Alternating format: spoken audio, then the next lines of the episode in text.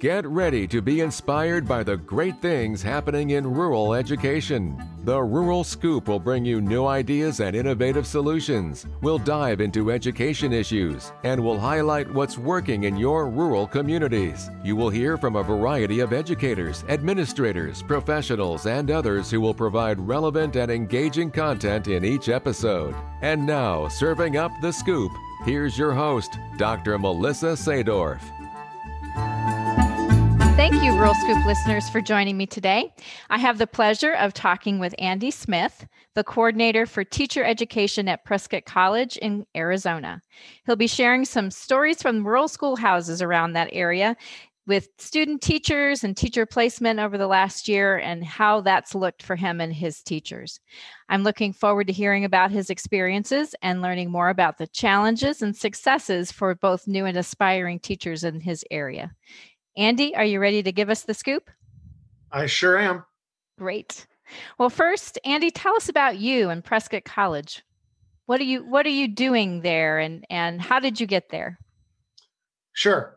Um, I am currently the coordinator of teacher ed programs, which means that I oversee student teachers and a, a big portion of the teacher preparation program. Although other faculty do assist with that as well. So as students are going through our program um, at any level, which could be master's level, post bac level, or bachelor's level, usually at some point they funnel through me as the person who will oversee their student teaching experience, either as a traditional student teacher or as an alternative certificate student teacher, which we do have both at the college. And the other areas I work in as well are in the areas of special education, where I do teach several classes uh, for the special education prep program as well, mm-hmm. uh, both on campus and online. Uh, in my past experience, I've been a superintendent at two different districts in Arizona Antelope Union in Yuma County and Yarnell Elementary in Yavapai County. And I've got my start here in Arizona in Wellton Elementary School District in Yuma County. I got, uh, excuse me, I was, uh, my position at Prescott College came about as I was an adjunct faculty there and they were looking to create some coordinator positions who would oversee certain aspects of the education preparation program and invited me to move from an adjunct faculty into an associate faculty position there. And that's so far that's my experience there and it's uh, I'm really enjoying it. That's wonderful. So Andy, what has this past year been like for you, for Prescott College, and specifically probably more importantly, your teacher candidates? Well, I think like any other organization or school, Prescott College has had some concerns with the pandemic. Last spring, all these students who do live on campus, and if you've never been to our campus, uh, it's in uh, in kind of outside of downtown Prescott, but kind of part of the downtown area, a couple blocks um, away from the square. Hmm. And uh, last spring, the students were sent home to wherever they lived. Um, the campus was abandoned. We all went remote, um, going to work from home. And I, I, think nearly every office did, except for a few positions. So, like any any other organization or any other school, we experienced removal um, from the campus. And now, as someone who's been te- had been teaching online and was well aware of how to do it. This wasn't a big change for me because I actually work at home now. I, I do go on campus occasionally. But I think it was very difficult for our students, especially those in the traditional sense who were mm-hmm. undergraduates on campus. Um, and then, of course, that kind of rolled into what's going to happen with our student teachers. And so the next part of this is to discuss what I saw as someone who was coordinating the program. Now, last spring, I wasn't a student teaching coordinator, but I can tell you what I experienced this fall. As schools were coming back um, for the fall, and I started overseeing the student teacher system, um, many of our teachers could be in person in some rural districts or small districts, but of course, most were remote. Right. And that was a new experience now for me to move into that because part of my job is to do a teacher evaluation. Now, as we know traditionally, as the, the college teacher, um, student teacher coordinator, I would go to the school see how things are going, talk with the cooperating teacher, talk with the principal, right. whomever's overseeing them. And that would be my experience. And we'd work together to build an evaluation. Well, now it's done remotely. So what we had to start doing was recording our video lessons, hopefully not seeing the students to not violate any kind of student uh, privacy, videotaping our lessons, and then having me do an evaluation remotely. And of course, some of the principals and cooperating teachers had to do the same thing. So not only were we watching Zoom, we were watching Zoom quite a bit. I felt like teaching went from something you did in person to something you did on television. So that was one thing that was different. Now there's a there's a chance here to expand that. Now, for our people who's um, or excuse me, our students who are in the secondary levels or middle school levels, the students were kind of quick to adapt. That's not as difficult in my experience as what I saw whenever you're watching someone who's a student teacher doing early childhood special ed preschool. Wow. That's a little different. Now, if you take your average eighth grade science class, students are on Zoom, teachers doing a lesson, maybe walking through an experiment. Uh, there's a whiteboard or some kind of electronic whiteboard um, type of instrument where they're manipulating, they're writing on it, students are writing on it. Some school districts had very high technology, some school districts did not. Um, there was a chance to really get an engaging experience for the students. However, if you're teaching early childhood special ed and those children are um, not able to speak, need sign language, have assistive technology, have visual impairment problems, that's when this became very interesting for our student teachers. Because when, and as you've probably experienced. You walk in and you watch a kindergarten teacher doing zoophonics, mm-hmm. you know, Allie Alligator and Deer. Yep. Well, that's a little trickier to do in Zoom when you're watching someone in their living room and a parent who's now trying to help that student instead of a parapro who's trained to help that student learn. Watching parents become frustrated on video, watching teachers become frustrated, and especially watching children become frustrated at those lower grade levels. So that was a challenge to help those student teachers learn to build a lesson that was going to be engaging, fulfilling, reach a goal, meet a standard or objective remotely with different varying grade levels. And how did you how did you design or did you design curriculum that would help those new teachers engage with students in an online format?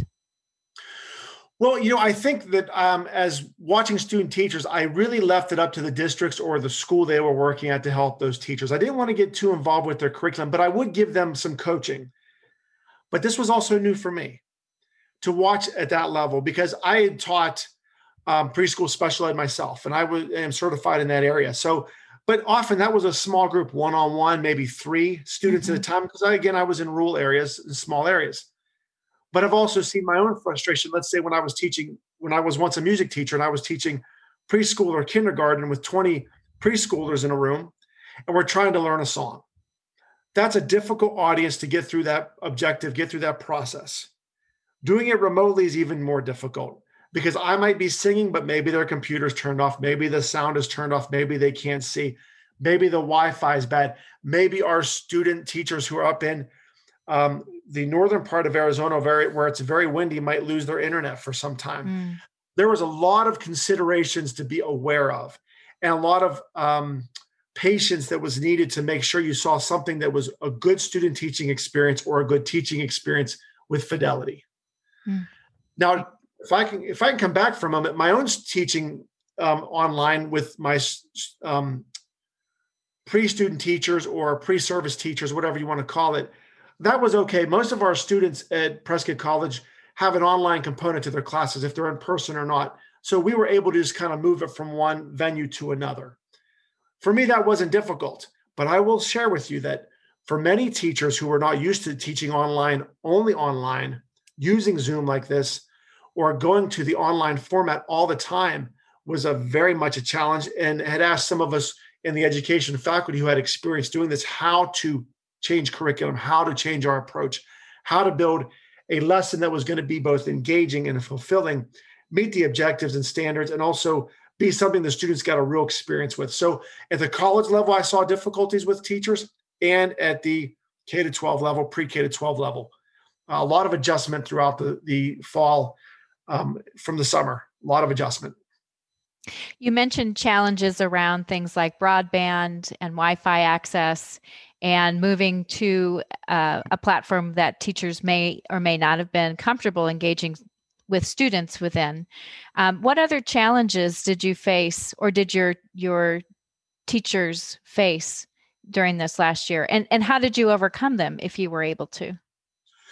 Well, I think the one thing that I saw was so I'm gonna I'll, I'll say it in two different ways. The first one I saw was I this spring, and, and some teachers in the fall were actually able to be on campus. Hmm. Not many. Um, what we saw was how are they handling distancing in the classroom, teamwork, group work, how to build a really strong experience even with limited spacing and the right kind of materials and how to be safe about it. That was very difficult, I think, for some student teachers. And it was difficult for the teachers overseeing them because they wanted those teachers to have a really good experience as well. But maybe they could not do it the way they hoped. Some of the successes I did see were um, at Prescott College, we have a wide variety of student teachers in public districts, charters, private schools, private preschools. And we, we cover all those areas.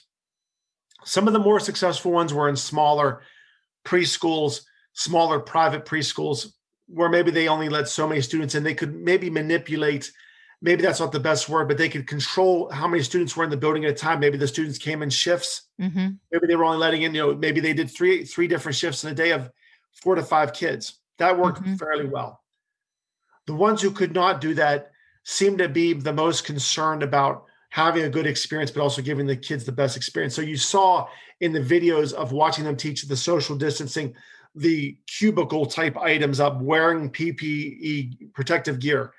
Um, you know, making sure that they were wiping off every marker on the whiteboard as they've used it. You know, right. making sure that all the you know, making sure those type of uh, there was lots of hand sanitizer in the room. You know, those became part of the student teaching experience as well. Not just you know, I'm walking in with a good lesson plan. I'm walking in with a safe lesson plan. So that was a um, a big part of this for the ones who could be in person. The ones online, there were always struggles with helping parents understand what was going to be expected if the parents were able to help mm. from the teacher for the day. So, what a couple of my really brilliant student teachers, some really good ones, they were really good about prepping parents about what they were going to be doing. Maybe giving a weekly, like a, a sheet on Monday, they would send to the parent maybe via email or just on the screen. Here's what we're going to do this week. Here are the steps we're going to walk through to do our zoophonics or do our counting or do our singing for days of the week. You know, stuff like that, where they were showing the parents what to be expecting as well. I think that might be a good lesson for parents as well to see the expectations of not only that what we you know we should come to expect from our school, but also what is going to be expected of our students when they eventually return right. to school. Right. That was an eye opener for some parents for sure.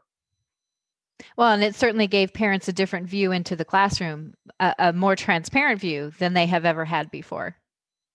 Exactly. I, I think really on the curriculum level, the material level, what they're, you know, it's really easy to just kind of, tr- you know, have maybe a quiet trust in what's happening at your local school and your kids, in your students' classroom, your kids' classroom, that they're doing these things. But what are they really doing? Now I really see what they're doing. Now I know what the expectations are.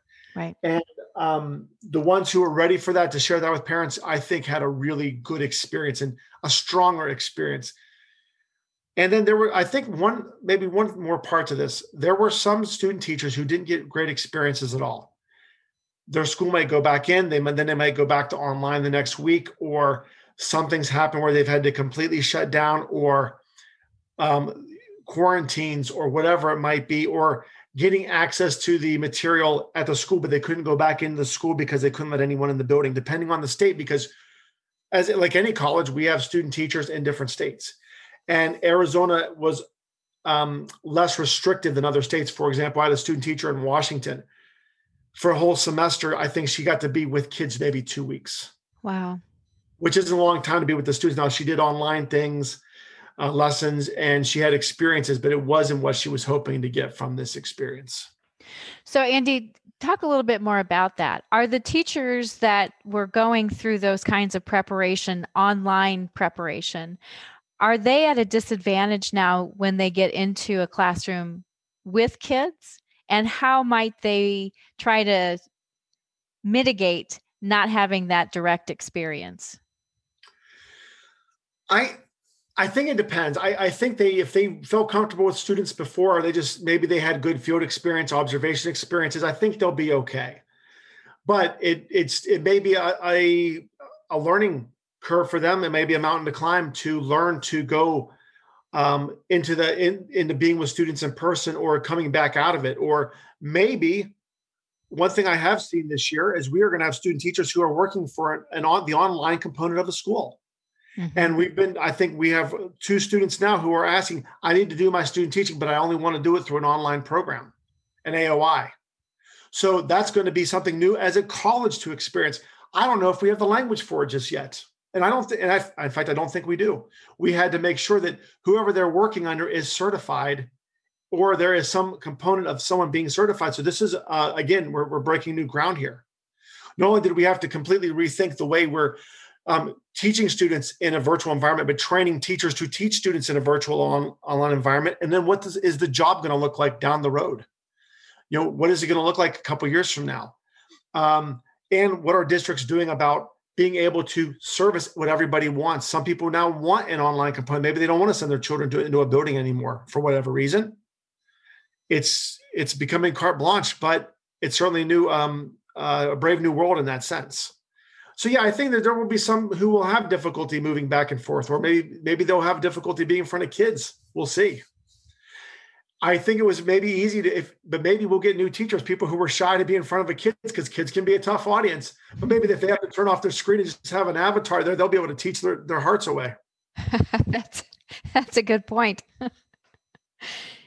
so what are some of the lessons that that you and your student teachers have learned in this pandemic era of, of teaching and um, that you want to make sure are things that they take with them into their teaching careers the one thing and the one lesson to come back to is going to be be prepared for this be prepared in a sense that you can go from what you're doing physically in person with good engagement good curriculum good lesson planning good execution of that lesson plan good assessment post lesson, good preparation can move from in person to online like that.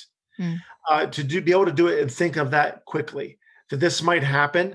Um, let's hope it doesn't, but if it does, and we have to be prepared for it, what is it going to look like? Maybe, um, you know, if we always think about when we were teachers, you always had that uh, rainy day lesson plan just in case you didn't come into work. Oh, yes, well, you did. now you have to have the, the, the, backup lesson plan, like five days of lesson plans and a backup virtual lesson plan. Maybe we need to have that ready at the ready all the time. Now, I do think some of our younger, uh, more traditional student teachers, people who were undergrads, um, going to college, you know, for the first time, they're out of high school a few years now. They're our traditional type of students. They're going to be pre- better prepared for this. They're more flexible, more malleable about this. What's changed? I dare say some of our older folks or more experienced folks might have a little more difficulty. Now, I've seen some really good ones who were quick to adapt, but I think for some people, this would be very difficult to, to go through again without being ready. And I think it might say, you know what, I think I'm done. And of course, we are seeing these shortages, and we know that. Mm-hmm. Um, but I, I, think that the, the ones coming up are going to be prepared pretty quick. And I also think they're going to be um, mentally ready to change their environment quickly and understand why it's changing and how to change it and what you know how when's why's what's of what to do next if this does happen and um, maybe even th- think in a way that's going to be the best re- results for any type of student online in person via zoom part of the day um, you know what that's going to look like has prescott college talked any about revamping their teacher prep curriculum to include some of these lessons that they've learned over the last year? We've certainly been talking about it. Um, that's you know part of my job is to bring up some of those ideas and, and and write out some thoughts moving forward that we might be able to incorporate into our courses that say, you know, part of a, a weekly assignment might be how would you or you know for example any of my special ed classes there's always a lesson planning component uh, an assignment or maybe a, a, final assignment where you're building lesson plans special ed. So we're talking about differentiation, mm-hmm. changing the type of assessment to fit the student's needs, writing lesson plans around around a student's exceptionalities. Mm-hmm. But maybe we also add a, another component to that. How are we going to go virtual? You think of the points of a good lesson plan, materials, um, independent learning, um, engagement, um, standards, objectives, differentiation, assessment, virtual preparation. Maybe that'll be a, a, another component to lesson planning down the road that we'll be ready for. And maybe that needs to be revamped in curriculum or any college's curriculum uh, in, in a teacher prep program to be ready for that. I'm sure that you've seen some pretty awesome innovations that have just naturally come to the surface as, as, these teachers have navigated online classrooms. What are some of the really outstanding innovations that you've seen? I think the um, a couple that I really liked was one of the I went they're not a student teacher, but let's say but they're in teacher prep, so they're getting close to student teaching, and they are a student of ours in the Phoenix Union District, so they are a parapro. They were able they're in a life skills program so they are working with high school students on life skills post high school post high school transition. Not only did they were able to think well how are we going to help this student with an exceptionalities maybe with down syndrome not only find a job but how can someone with down syndrome work in an, in a virtual world or have a good experiences in a virtual world and they were able to not only change like a lesson plan format where we're going to take them to the Circle K and teach them how to buy a water, to how to order water online. Hmm. As part of now, not only that, we will teach them the first part, but we're also going to teach them the second part of this too. Bringing up some ideas like that, that was the stuff I just really found fascinating. That they maybe they're doing it right now in that district, fantastic. But the students are able to talk about it too. That we we might have to consider this down the road is that you know, if you come back to people with exceptionalities, the world is not always built um, to let them be successful easily in this world. So how do we make accommodations and differentiate and be concerned about differentiation for them not only to survive but to thrive? Right. How do I order food virtually? How do I make sure that I can do my banking online or whatever it might be? It was easy for a lot of us to go online but it wasn't easy for everybody. And how do we help those folks in those areas? Um, maybe it's less than 8% of the population, but when we think about people with exceptionalities, how do we help our students prepare those students to move forward? So those types of innovations have been great. Now that's with just a lesson planning idea. With the idea of actual teaching, how do we help? How did I see teach student teachers help students virtually? I think the one thing that I saw with many was to make the virtual environment kind of fun, even though you're at home. If it's a dress up day, you're still dressing up. If you know, make almost every moment, um, let's say you're doing something like um, capturing kids' hearts. Mm-hmm. How do you still make those type of um, relationships with the students virtually? You might not see them for eight months. Maybe now you're getting back to seeing them again, hopefully. But how did you make that environment great for those students as well at home? And make it fun, engaging, exciting. You know, did you do dress up days? Did you do check-ins? What happened fun at your house? What did you do to make a relaxing experiences as well? Talking about those things and really engaging the students on that. And I, one thing watching student teachers, I heard some great stories from the kids. You, I could hear them, but I couldn't necessarily see them, and about exciting things happening at their homes, but just still building that good rapport. Right. Now, one of the components that um, is present in all of these teacher prep programs is pulling in the school leader and and having um, interactions with that principal or assistant principal whoever's uh, the lead for the program at, at the site. Did you uh, experience any innovative ideas from those leaders or were, were there things that um, that you saw them grow in uh, in their own schools or their own districts that are worth sharing well, I think there are two parts to this. The first part I will say is I think that speaking with some, I wouldn't say they were underprepared, but I don't think they were up for the contingencies of maybe the Wi-Fi not working well or students not having access to materials. Maybe it's a a computer or the paper material, whatever that might be. So sending packets home and um, sending materials home so students had something to work from. That was a big concern. So seeing what other schools were doing, like school leaders doing, um, what one a couple items I saw were stu- you know getting the, the bus drivers, bring the bus drivers to not only instead of taking the kids home, they were taking not only a meal but their their work. So every seat was the meal and the work instead of the student actually sitting there. So I saw some of that, which was really neat to see, um, and really special because the kids did like when the bus shows up. I mean, they that is. It's right. like you know, as adults, we love when the mailman comes. Like I'm getting something. I think the students saw that as well. Uh, I think that was exciting. Um, I, I think that some I think I, I, I, saw a lot of flexibility. I think that was one thing I did see. They were really flexible with letting the teachers have a lot of control over what the students and the student, the student teacher or alternative certificate teacher could do. It seemed that the principals were really flexible and allowed that flexibility. And also, were I, I did see one thing that I was really impressed with talking to a principal from Tucson Unified, mm-hmm. one of our student teachers they were really concerned that their teacher, their student teacher, was going to be able to do this well, get a good experience, and also be able to remain at the school um, as as a part of their teaching force because they didn't want to lose them. And they wanted, so there, I saw a lot of heart. I saw that that kind of like I'm going to help lead this community. I'm going to help lead this school. So maybe I didn't see so much on the the technology, maybe something more innovative, but I saw a lot of heart show up.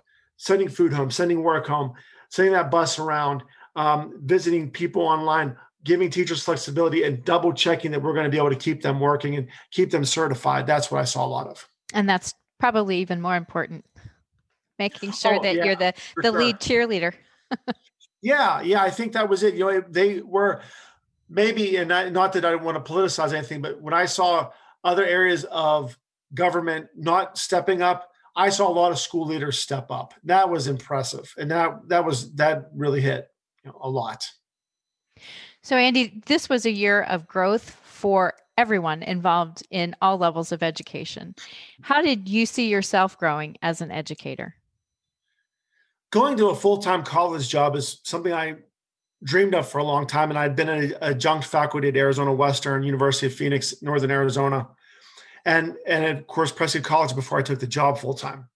And areas of growth for me have really come about in that I'm able to understand some of the bureaucracy better. Now, that doesn't seem like an area of growth too much, but understanding the way bureaucracy tends to move, and I've always been very involved with that understanding of it, but understanding how to translate it to help my student teachers be prepared to be certified, to pass teacher tests, uh, and also to work with school districts and, and, and, understand that bridging that gap. and I hate to say I wasn't always going to be a, a, great bureaucrat, but maybe I, I that was my calling that's one area I've seen of growth is to walk folks through that. I think the other uh, another area of growth for me has been to be pragmatic, and, and what I mean by that is looking at the way the, the college's special ed courses, the curriculum is uh, is built, helping our future teachers and helping current cert, alternative certificate teachers or post bac teachers use what we're teaching, where I'm you doing in the class,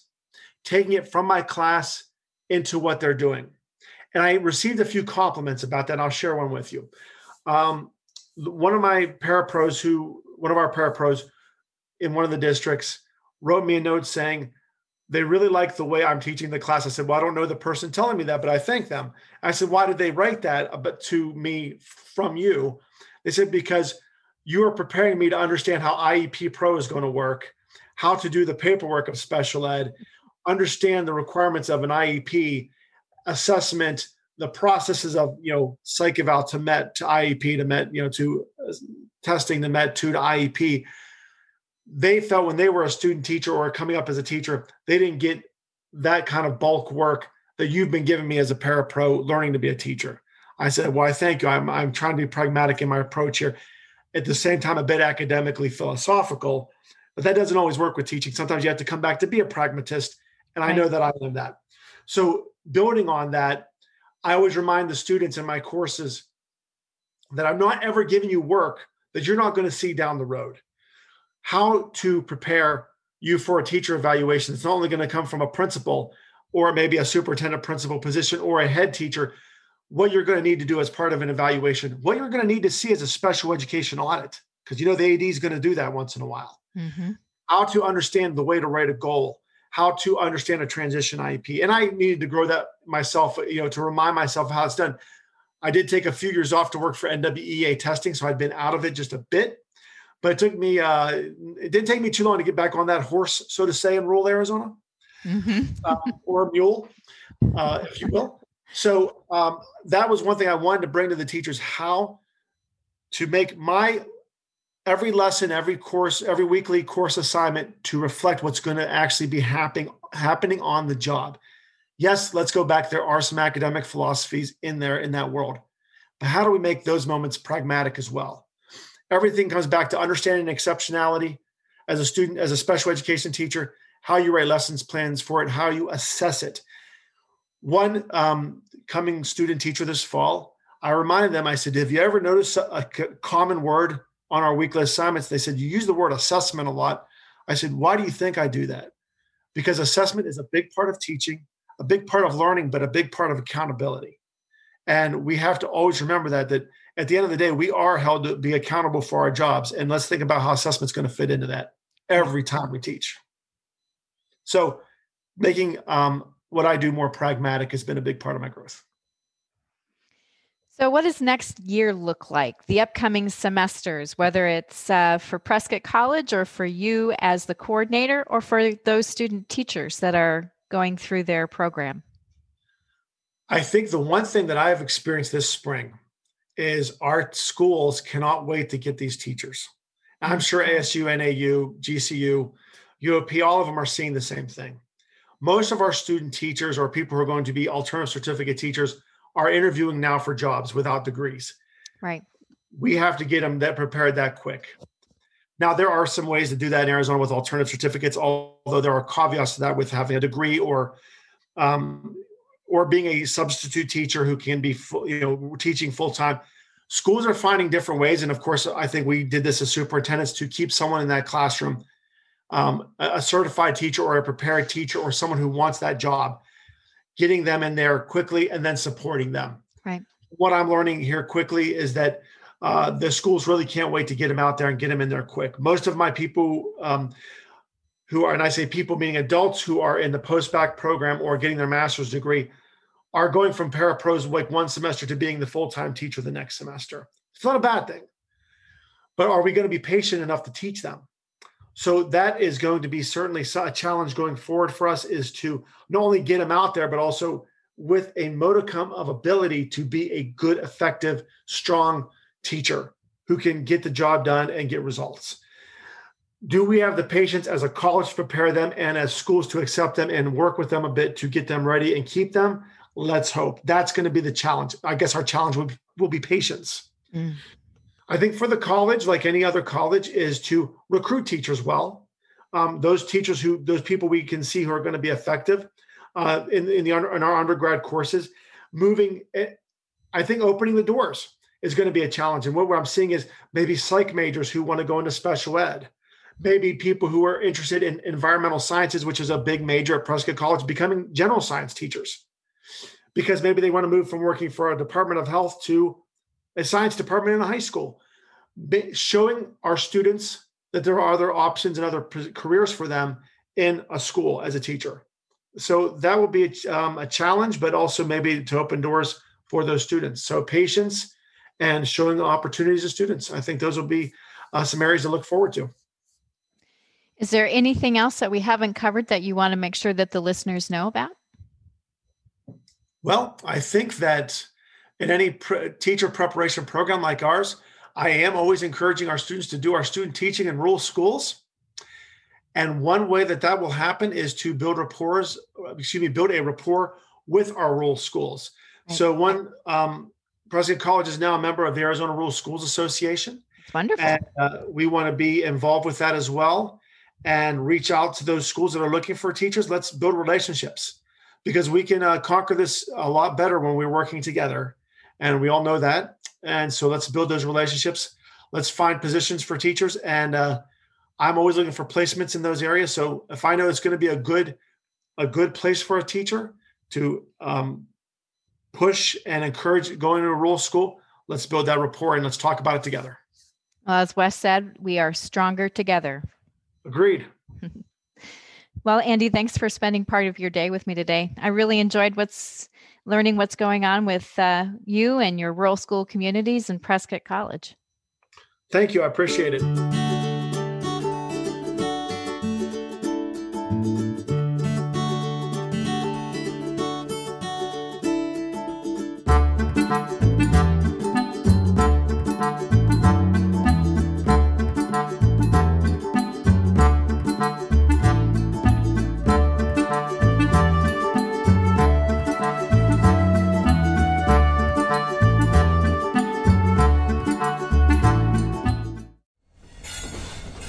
Proud member of the Podnuga Network.